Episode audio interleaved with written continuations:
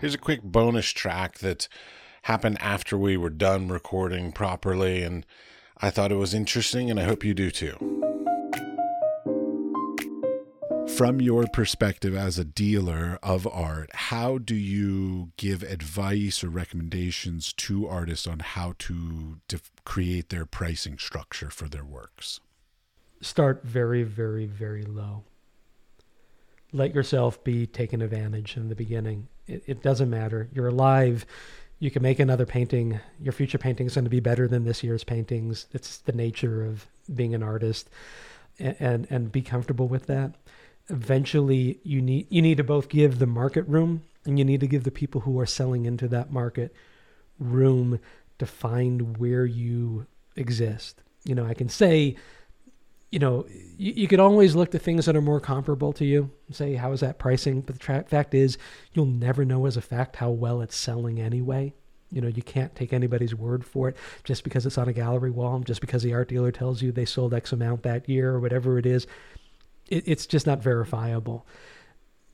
You know, every artist I've worked with, they always start very low. And also, even as you become successful, be careful to find where your mid spots are.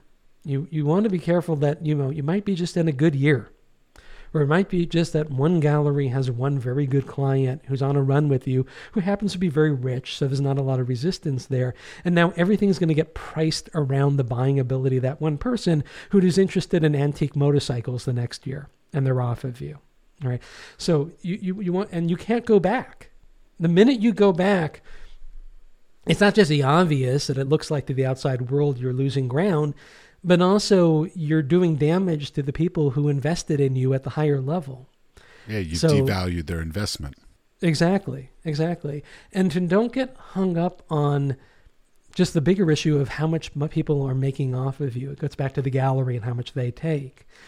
The first question you need to ask yourself in anything like this is Is it enough for me? That's the first one if if you're comfortable with it, it's enough for you. Stop worrying about the higher levels of what's going out.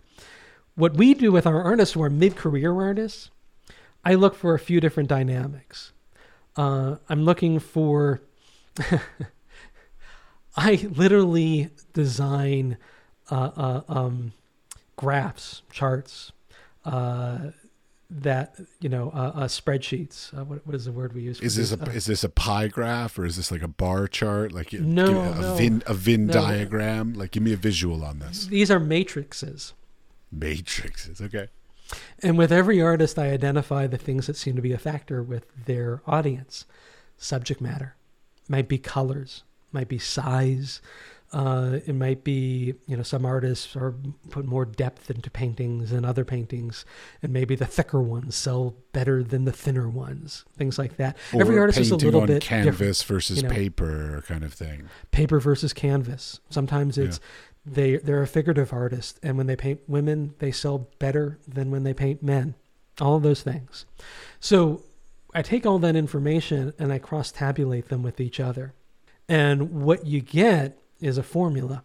And artists, I love a this. formula. No, I love a formula. I want formulas. Please, people, give me formulas. Go. And you get there in time. Obviously, you have to be willing to let things go cheaply so that you can see them run out of control on their own, right? If, your danger is if you put a price that's just a little bit too high for it, you're not going to learn anything in the process. Because it's not just that it's sold at that price. It's sold quickly at that price. And then when you did another one just like it, it also sold quickly at that price. So that becomes informative in and of itself. And then what we get to is this kind of cross tabulation, which is all right, let's just use the examples we did. This artist did a painting on canvas that puts him into this you know line. And he did a painting of a man not a woman. So we shifted it into this line. And it was this many inches by that many inches which totals this many square which puts him into that box of value. And it's this much complete versus that much complete. All these things sometimes they're multiple matrices. And it goes if you landed in this box now go to the next matrix's box. And that tells me where to price it And then I'm constantly looking back and I'm saying, at what velocity are these pieces moving? I've done it perfectly if everything sells at the same rate because the prices fit perfectly to it. I love that. I wish it, I wish our industry was that organized and methodical. That would be magical to me. I love a good spreadsheet. I seriously do. I know it sounds like I'm being sarcastic, but I'm not. I, I really do. Oh no, I believe you.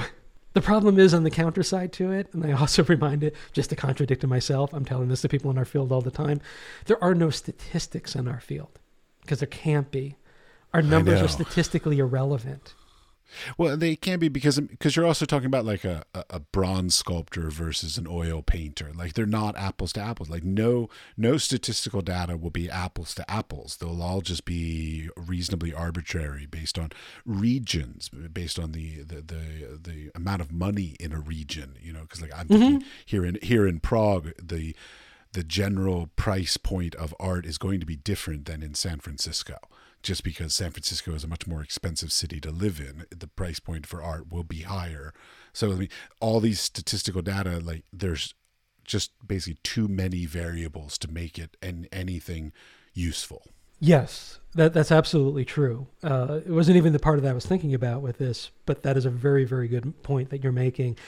I, I'm usually making the the uh, point on top in addition to that, but I think I'm going to start adding your point with it. Is when a gallery tells you that 50% of what we sold last year were oil paintings, abstract, that were on average three feet or larger. Okay. The next question you have to ask that gallery is how many people did you sell to last year? Because the answer really is a couple hundred people for a successful gallery. You don't have a lot of customers in a gallery. You're selling most of your money to a very, you know, most of your sales are going to a very small group of people in reality. And if, if you have any kind of a scientific background, you know, statistics don't show up until you, tar- until you start looking at numbers in the 1000s mm-hmm. They're just not a sampling of anything statistically. You can't derive out of that number, I'm 50% more likely to sell a painting if it meets these things.